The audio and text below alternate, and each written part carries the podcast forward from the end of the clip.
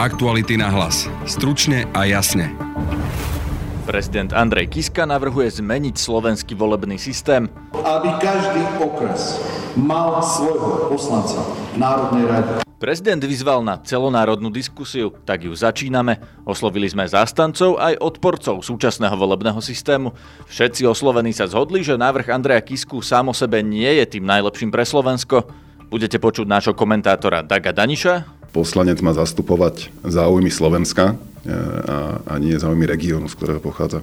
Aj zástancu zmeny volebného systému, ktorý to už v inej forme navrhoval, primátora Trenčína Richarda Rybnička. Taký je problém, že ľudia neveria tomu štátu, lebo nerozumejú, ako funguje. A expertov na volebné systémy, politologov Tomáša Koziaka a Erika Láštica.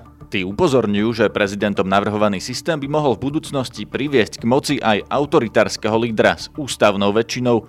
Počúvate podcast Aktuality na hlas, moje meno je Peter Hanák. Prezident Andrej Kiska mal včera prejav na sneme Združenia miesta obci Slovenska. Vypočujme si, čo povedal starostom a primátorom o volebnom systéme. Často som od vás počul, že poslanci, poslanci v parlamente ako keby zabudli na Slovensku, na jeho regióny, dedinky, obce. Župlých aj komunálnych voľbách sme tiež ukázali, že vieme vyprášiť extrémistov, ale v parlamentnej politike to tak nevyzerá. Áno, ja som presvedčený, že v našej krajine by malo dôjsť k zmene volebného systému aby sa z pomerného systému, kde celé Slovensko je jeden volebný obvod a občania v princípe volia lídrov jednotlivých strán, sa stalo v ideálnom prípade 79 volebných obvodov aby každý okres mal svojho poslanca Národnej rade.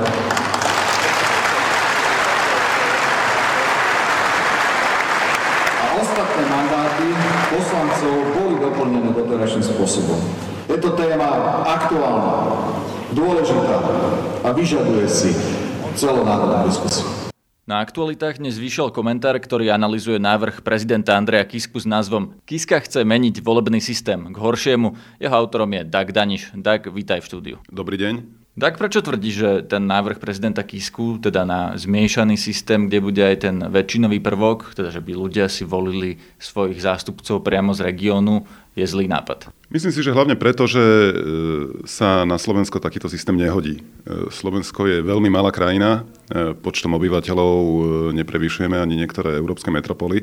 Ten systém, na ktorý sme zvyknutí, teda pomerný systém, sa celkom dobre osvedčil, funguje a nemyslím si, že, že tento systém je zdrojom tých politických problémov, ktoré nás všetkých trápia. Tie, tie problémy pramenia úplne inde, ale nie vo volebnom systéme. A teda podľa teba by nemal mať každý región, napríklad okres Byča, alebo okres Sabinov, alebo okres Rímavská sobota, svojich poslancov, alebo svojho jedného poslanca? Pri veľkých krajinách tomu rozumiem. Keď máme krajinu, ktorá má 200 miliónov obyvateľov alebo, alebo okolo 100 miliónov, tak tam je to celkom pochopiteľné, že legislatívci sa snažia nastaviť ten systém tak, aby jednotlivé regióny, pomerne silné regióny e, so 100 tisícmi voličov neboli obchádzané. Podmienkach Slovenska ale mám isté pochybnosti o tom, že či tie naše regióny alebo mikroregióny, aby som bol úplne presný, sú dostatočne silné, veľké na to, aby vedeli vygenerovať a vyprodukovať e, miestnu politickú elitu, ktorá by následne zastupovala svojich voličov regionálnych v parlamente. Navyše e, k tej otázke, že, že prečo by to nemalo byť dobré, aby mal každý región svojho zástupcu. Ja som za to, nech má každý región svojho zástupcu e, v parlamente, ale ak sa náhodou stane, že povedzme v Bratislave je výrazná väčšina pomerne kvalitných alebo skúsených politikov a v regiónoch ich je nedostatok, tak to jednoducho musíme prijať. E, neviem si celkom dobre predstaviť ten kvotný systém, že by sme mali kvotu z každého jedného okresu na Slovensku a tým pádom ľudia, ktorí žijú v Bratislave a robia politiku v Bratislave, by sa museli potlačiť alebo uvoľniť miesta ľuďom, ktorí možno nedosahujú tie ich kvality, ale, ale mali by byť v parlamente, pretože je tu kvóta za každé jedno okresné mesto. Takže si myslíš, že tí ľudia, ktorí sú v Bratislave, sú lepší a kvalifikovanejší na to, aby vládli tejto krajine? Nerád by som to hnal týmto smerom, ale, ale do istej miery, aký to možno bude znieť nepopulárne, tak e, by som odpovedal kladne. Áno, je prirodzené, že vo veľkých e, metropolách, vo veľkých centrách e, je viac skúsených aj politikov, aj podnikateľov, aj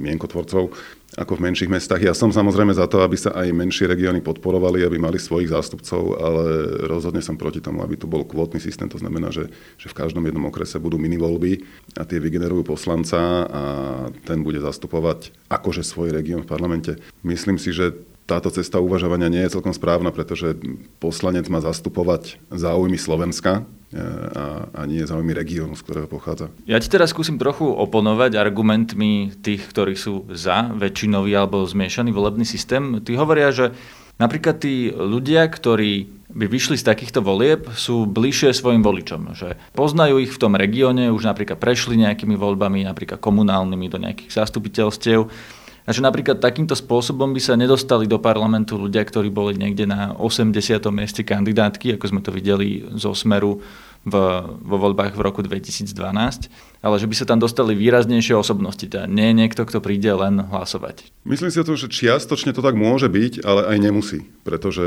voliči veľmi dobre poznajú politické strany, ktoré sú na Slovensku, aspoň tie zvoliteľné, poznajú ich lídrov, poznajú členov vlády, ale nie som si celkom istý, či poznajú ich e, okresných funkcionárov. Poznajú napríklad svojho starostu, alebo poznajú miestných poslancov, ktorí ich volia. Poznajú, ale aj tu by som trochu oponoval, pretože si myslím, že v slovenských podmienkach je to tak, že, že možno 95% ľudí pozná vládu, pozná politických lídrov parlamentných strán a nie celkom dobre pozná e, po mene alebo osobne e, starostu svojej mestskej časti. E, vidíme to aj na Bratislave, kde, kde viacero mestských častí. Poznám veľké množstvo ľudí, ktorí netušia, kto je ich starosta. Z námahu si spomenú, koho vlastne volili ale za to veľmi dobre poznajú politických lídrov. Čiže tento argument si myslím, že celkom dobre nesedí. Ale v tom regióne to môže byť inak, nie? že tí ľudia v Bratislave, ktorí vládnu, sú im vzdialení a to, tých svojich lokálnych Možno, nejaký poznajú. Áno, e, v tých, e, v tých celkom e, malých obciach alebo menších mestách to môže dobre fungovať, že tí ľudia poznajú svojho starostu, dôverujú mu alebo mu nedôverujú. V každom prípade vedia, kto to je, ale, ale ak si to zoberieme ako makročíslo, že 5 miliónov voličov, tak si naozaj myslím, že, že drvivá väčšina voličov dobre pozná politických lídrov, ale veľmi slabo pozná, pozná tých e, svojich okresných funkcionárov alebo, alebo okresných politikov. Ďalší argument, ktorý je za väčšinový volebný systém, je ten, ktorý použil aj prezident Andrej Kiska. On doslova povedal, že v župných a regionálnych voľbách sme vyprášili extrémistov a ten jeho návrh na väčšinový systém by v podstate zabránil extrémistom. On to tvrdí aj teda z politológie vieme, že ten systém generuje dve, tri silné strany a že práve extrémistov by dokázal vytlačiť z toho politického ringu.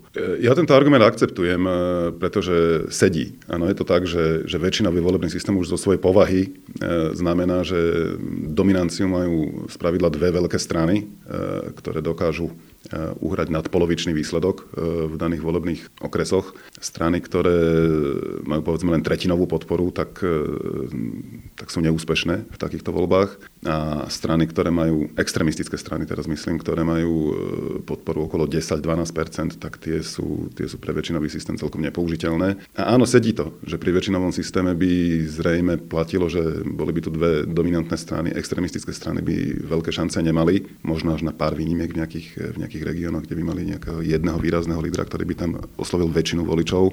Ale nie som si celkom istý, že či kvôli tomuto, teda kvôli boju s extrémistami, by sme mali meniť e, volebné pravidla alebo volebný systém tak, aby, e, aby sa z pomerného systému, ktorý je pomerne spravodlivý, stal väčšinový. Pretože ak teraz odhliadneme od extrémistov, tak je spravodlivé alebo spravodlivejšie, ak volič, ktorý hlasuje za nejakú stranu, ktorá získa 15%, potom tú stranu vidí v parlamente. A určite to spravodlivejšie ako systém, kde, kde máme hlasovanie, ktoré, ktoré podporí možno 40% e, nejakého kandidáta a všetky hlasy prepadnú, pretože protikandidát získal 60%.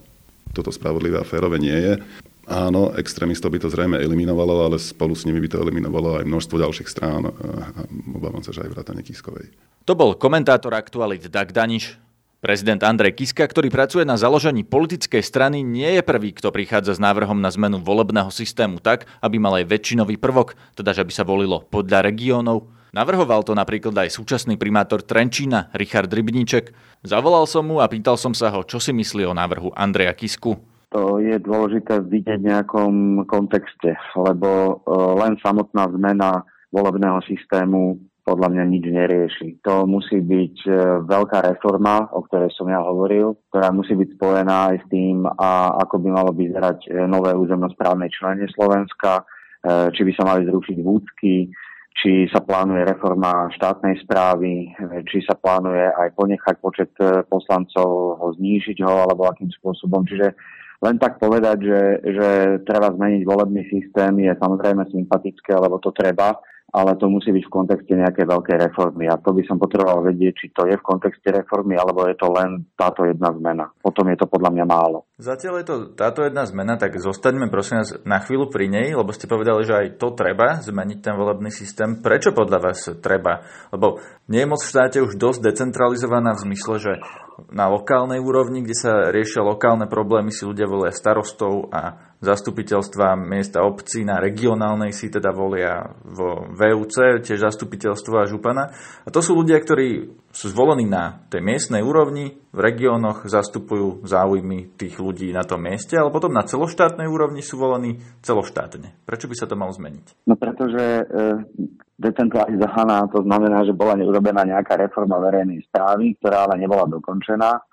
To znamená, že dnes je to tak, že kedykoľvek e, sa vláda alebo Národná rada Slovenskej republiky rozhodne, že zmení zákon, a, a väčšina tých zákonov má veľké dopady na chod tých samozpráv a samozprávy nemajú žiadnu legislatívnu iniciatívu. To znamená, že tí primátori a starostovia e, sú veľakrát len štatisti pri rozhodnutiach stranických centrál, politických strán a poslancov Národnej rady, pretože tí v podstate majú nad nimi cez legislatívu moc. To znamená, že toto treba zmeniť a myslím si, že dnes e, som presvedčený o tom, že že nemôžu, alebo môžu samozrejme, ale nie je dobré, keď traja alebo štyria členovia koaličnej strany predsedovia v podstate budú rozhodovať o tom, aká bude legislatíva a politické centrály o tom rozhodujú a ostatní sa len prispôsobujú. Čiže dnes jednoducho som presvedčený o tom, že, že to takto nemôže ďalej fungovať a toto nie je decentralizácia, to je stále veľa centralizácie v rukách vlády a Národnej rady. Podľa vás by to vyriešilo, keby tí ľudia boli volení na úrovni regiónov, že okres Trenčín mal jedného poslanca? Takto, rozhodne by to bolo dôležité povedať, že keby to možno bol dvojkomorový parlament, ale prosím vás, nevnímajte tak, že dva parlamenty, ale že dve komory v jednom parlamente. Si myslím, že by to samozrejme pomohlo, pretože dnes sú poslanci Národnej rady v podstate anonimní. Dnes, keby ste sa spýtali kohokoľvek v regióne, kto je zvolený za jeho región alebo kto zastupuje región Národnej rady Slovenskej republiky, tak podľa môjho názoru promile občanov by vedelo vôbec to meno povedať. To znamená, že dnes je Národná rada a volení predstaviteľia v totálnej anonimite, rozhodujú o nich ten predsedovia strán, na ktoré miesto ich dajú. V podstate je to čisto stranická záležitosť a tí ľudia v regiónoch nemajú na tých poslancov vlastne žiadny dosah, nestretávajú sa s nimi nevedia sa k ním ani pomaly dostať. To znamená, že samozrejme, že by to pomohlo, keby bol človek volený priamo v regióne, E, priamo voľbou, aby človek vedel, koho presne krúžkoval, kto je tam za ňo a mohol by ho konfrontovať s rozhodnutiami v Národnej rade. Samozrejme, že by to pomohlo. Je to funkčné, funguje to v Dánsku, funguje to vo Švajčiarsku, prečo by to nemohlo fungovať na Slovensku? Slovensko je pomerne malé a často ľudia chodia za prácou aj za lepšími univerzitami do väčších miest, teda do Bratislavy, do Košíc. Máme aj odliv mozgov do zahraničia. Podľa vás sú v regiónoch ľudia, ktorí majú kvalifikáciu na to riadiť štát? Ja, ja, ja nerozumiem vašej otázke. E, dnes je situácia taká, že v regiónoch sú primátori a starostovia, ktorí držia tento štát. A vďaka týmto ľuďom dnes ten štát ešte nejakým spôsobom funguje a poskytuje služby občanom. A, a dnes... Rybníček, to znamená, no, že myslím vláda, to... centrálna parlament nefungujú tak, ako majú? Ešte raz, dnes vám hovorím, ja, moja skúsenosť je taká, že za mnou chodia ľudia a hovoria, že v podstate sa nemôžu domôcť e, svojich práv na fungovanie štátu, nerozumejú mu, nevedia sa dostať k tým, ktorí rozhodujú o legislatíve. Takže chcem tým povedať to, že moc je stále príliš centralizovaná, ďaleko od ľudí a to, že ľudia odtiaľto odchádzajú, jednoducho tie rozdiely v tých regiónoch sú presne o tom, že E, majú tie regióny menej kompetencií. Myslím si, že by mali rozhodovať napríklad o, aj o minimálnej mzde, aj o hospodárskej politike. Mali by mať oveľa väčší dosah na ten región a robiť si tam viac poriadok, poriadok ako to dnes robí vláda a Národná rada. V podstate o živote a neživote regiónov dnes rozhoduje štát a Národná rada. Ja si myslím, že to je zlé. A hovoriť o tom, že či je dostatok ľudí v tých regiónoch, samozrejme, že ich je tam dostatok. Je tam obrovské množstvo slušných a šikovných ľudí, ktorí by si dokázali riadiť svoje veci v tom regióne oveľa lepšie, ako to robí vláda a Národná rada Slovenskej republiky. O tom som hlboko presvedčený. Čiže ja som presvedčený o tom, že treba viac moci centrálnej vlády a z Národnej rady preniesť do regiónov, lebo tam tí ľudia si tým problémom e, rozumejú oveľa viac ako tí, ktorí ich reprezentujú v Národnej rade Slovenskej republiky. Rozumiem, ale ten návrh e, prezidenta Kisku by to nevyriešil, nie? Ten by nedal regiónom viac moci, ale ten by dal iba ten by vlastne iba voličom ako keby limitoval voľbu, že si nemôžu zvoliť niekoho z iného regiónu, nejakého zástupcu alebo nejakú stranu, ale že si musia vybrať človeka z ich vlastného okresu. Tak e, ono ten e, návrh pána Kisku vlastne ako keby urobil z tých poslancov, ktorí by boli volení väčšinovým systémom v tom regióne, v podstate ako keby adresnejších, adresnejších poslancov, za ktorými by tí občania v tom, regio- e, tom regióne vedeli, že to je presne tento človek, za kým môžu ísť a domáhať sa e, nejakých jeho vysvetlení. V tomto prípade to má zmysel, ale, ale na začiatku som vám povedal, že, že myslím si, že to je málo a že si myslím, že zmena volebného systému musí byť súčasťou veľmi vážne pripravenej reformy verejnej správy a komunálnej reformy v štáte. A toto, keď sa niekto neodváži urobiť, tak som presvedčený o tom, že tí ľudia stále menej budú tomu štátu rozumieť a, a veriť mu. A to je celé. Proste taký je problém, že ľudia neveria tomu štátu, lebo nerozumejú, ako funguje. Zmenu volebného systému by podporil aj politolog Tomáš Koziak, ktorý je z východného Slovenska a učí na Univerzite Pavla Jozefa Šafárika v Košiciach. Ukazuje sa, že ten pomerný systém, ktorý teraz máme, asi nie je to najvhodnejšie riešenie e, kvôli tomu, že generuje nám množstvo problémov. E, ľudia šomrú na otrhnutie politikov od ich regiónov, na otrhnutie politikov od reálnych problémov ľudí, ktoré majú. Takisto vlastne tento, tento pomerný volebný systém nám generuje veľký problém, ktorý na Slovensku máme a to je part partokraciu a tak ďalej a tak ďalej. To znamená, dá sa povedať, že tento volebný systém je skutočne vlastne súci na nejaký typ zmeny, ktorá, ktorá zrejme by mala už asi aj vysieť vo vzduchu. Aká zmena je podľa vás vhodná pre Slovensko? Čo by bol pre nás najlepší volebný systém? No určite by to mal byť nejaký kompromis, pretože vlastne vieme, že pomerný volebný systém nám, nám vytvára problémy, aj väčšinový volebný systém alebo čistý väčšinový volebný systém takisto vlastne uh, má, má d, d, známe a jasne pomenované problémy. Osobne sa vlastne skôr, alebo teda najskôr prikláňam k tomu, aby sa Slovensko premenilo na, na uh, krajinu, ktorá má viacero viacmandátových volebných obvodov. Čo by to znamenalo v praxi? Že ako by sme... to, znamená, to znamená, Slovensko by sa roz rozdelilo na, na niekoľko volebných obvodov a tam by sme volili pa, e, e, patričný počet poslancov. Potom vlastne potom pomerným volebným systémom. Takže nie je to, čo navrhuje prezident Kiska, že 79 okresov a za, za každý okres jeden poslanec, ale vy by ste povedali, že to má byť tak, že za každý okres viac poslancov? A, áno, práve z toho dôvodu, aby sme eliminovali problém, ktorý prináša väčšinový volebný systém. Ja si myslím, že vlastne rozdelenie alebo rozdrobenie Slovenska na taký vysoký počet volebných obvodov by mohol priniesť vlastne mnohé problémy, ktoré vlastne sú v teórii jasne pomenované a, a navyše vlastne Slovensko je malá krajina a, a rozdrobiť ho na takéto mn- veľké množstvo volebných obvodov by nemuselo vlastne priniesť, priniesť alebo by nemuselo byť tým najlepším riešením. Preto radšej povedzme menší počet volebných obvodov, kde budeme voliť istý počet poslancov. Takže ak vám správne rozumiem, vy ste zastancom toho, aby sme zmenili volebný systém, aj toho, aby sme volili poslancov podľa regiónov, ale nie tak, ako to navrhuje prezident Kiska? E, v takejto podobe až nie. Nemyslím si, že rozdrobenie Slovenska na taký vysoký počet volebných obvodov je vhodným riešením. Tá najčastejšia výhrada proti väčšinovému systému, alebo teda proti voľbe poslancov v jednotlivých regiónoch je, je to, že by prepadlo veľa hlasov. Povedzme si príklad, že napríklad v okrese Trenčín by kandidoval pán Rybníček, ktorý je tam známa regionálna osobnosť, primátor mesta a dostal by napríklad 20% hlasov. A druhý v poradí z nejakej inej strany by dostal 19, tretí 18 a tak ďalej, ale poslancom by sa stal iba pán Rybníček s 20% hlasov, to by znamenalo, že tých 80% hlasov ostatných kandidátov by jednoducho prepadlo? Dá sa povedať, že áno a práve toto je jeden z najväčších problémov, ktorý vytvára väčšinový volebný systém.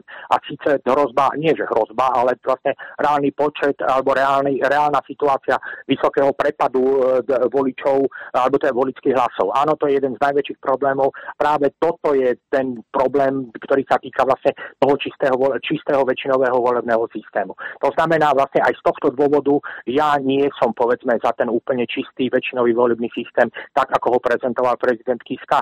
Skôr vlastne sa prikláňam k tomu, aby tie volebné obvody boli trošku vyššie alebo trošku väčšie, čo sa týka poslancov, ktorí vlastne od nich vojdu, výjdu do parlamentu. Tým pádom sa vlastne aj eliminuje, eliminuje e, ten fakt, že vlastne toľko tých, toľko prepadne vlastne hlasov. Nebol by väčšinový volebný systém, teda voľba podľa regiónov, systémom, ktorý dokáže stvoriť nejakého autokrata až diktátora, nejakého Orbána, lebo to je systém, ktorý generuje vlastne silné strany, v podstate uh-huh. víťaz berie všetko. Mohlo by sa stať, že nám zrazu tu vyrastie nejaký autoritársky líder, ktorý bude mať ústavnú väčšinu? Ono, takáto hrozba tu stále je, ale uh, áno, proste vysí to vo vzduchu. Na druhej strane je treba povedať, že pomerný volebný systém v takej podobe, ako ho máme u nás, to znamená, máme jedno, Slovensko jedno mandátov, ale Slovensko je jeden volebný obvod, nám generuje veľmi silnú partokraciu. A to vlastne tu vidíme. A, a vlastne rozdiel medzi jedným autoritatívnym lídrom a partokraciou e, až taký veľký možno nie je, čo sa týka vlastne možných dôsledkov. No ten rozdiel je v tom, že partokracia, alebo teda systém pomerného zastúpenia tvorí vládu, ktorá je väčšinou koaličná, teda nie je to jedna Áno. strana, ale v prípade väčšinového systému by to zrejme bola jedna strana, ktorá bude vládnuť. V tomto prípade áno, keď to takto zoberieme, samozrejme máte pravdu, ale na druhej strane vlastne tu máme úzke stranické centrály, ktoré vlastne ktoré rozhodujú o všetkom, čo v tom štáte vlastne sa, sa uskutoční bez ohľadu povedzme na, na to, alebo teda máme tu úzke stranické centrály, ktoré rozhodujú vlastne o tom, čo v tom štáte sa vlastne deje. Tá partokracia je skutočne vlastne veľmi silná vážna hrozba a vidíme, že tu proste reálne funguje. Takže, takže hovorím, túto hrozbu by som určite vlastne nezľahčoval a, a jej následky vlastne vidíme tu. Generuje nám politické strany, ktoré sú založené na jednom, na jednom veľmi silnom lídrovi, Spojil som sa aj s Erikom Lášticom, politológom a právnikom z Univerzity Komenského v Bratislave. Podľa neho by návrh Andreja Kisku úplne zmenil fungovanie parlamentu. My vieme povedať, že čo robí väčšinový volebný systém. Áno, prináša na rozdiel toho proporcionálneho pomerného, ktorý používame, ale lepšiu zúčtovateľnosť. To znamená, ak poznám vlastného poslanca, viem, že zastupuje môj obvod, napríklad môj okres, môžem ho kontaktovať, môžem v podstate v priebehu volebného obdobia vyvodzovať nejakú zodpovednosť voči nemu, a kritizovať ho, žiadať ho, dopytovať sa ho. Prepačte, ale to sa nedá aj v terajšom systéme? Tá linka medzi mnou ako voličom a Národnou radou a mojimi zastupiteľmi nie je taká jasná, pretože ja netuším, kto je konkrétne z tých 150 ten, kto reprezentuje práve môj okres, moju ulicu a moju mestskú časť, moju Môže dedinu. byť odtiaľ, nie? Môžete mať zastupiteľa aj teraz z regiónov, veď nie sú všetci z Bratislavy. To, to je ďalší vec, že potenciálne taký systém akoby väčšinový môže viesť k tomu, že by sa zákonne upravila podmienka, že, že v rámci a v rámci zmeny toho systému musia mať aj kandidáti napríklad trvalé miesto tam, kde kandidujú, tak by to mohlo oveľa v úvodzovkách viac priblížiť zastupiteľov tým ľuďom, pretože by žili dokonca aj v tom prostredí. Na druhej strane väčšinový volebný systém robí iné veci, ktoré nemusíme vnímať napríklad pozitívne. Výrazne akoby znižuje reprezentatívnosť a môže viesť k tomu, že sa stratia menšinové strany, menšinoví kandidáti a že postupne ten systém vytvorí, ja neviem, dve, tri väčšie strany, ktoré, ktoré jednoducho vytlačia postupne akékoľvek menšie strany, akékoľvek alternatívy. To je tá daň za ten bližší vzťah. K... Otázka je, že či je to problém, že či napríklad nie tá stabilita práve tých strán, trvalých, veľkých, výhodou, alebo či je výhodou to, že nám tu môžu vznikať nové strany, ktoré tie staré vymenia? to veľmi správne pomenúvate. Otázka je, že, že čo chceme dosiahnuť toho systému.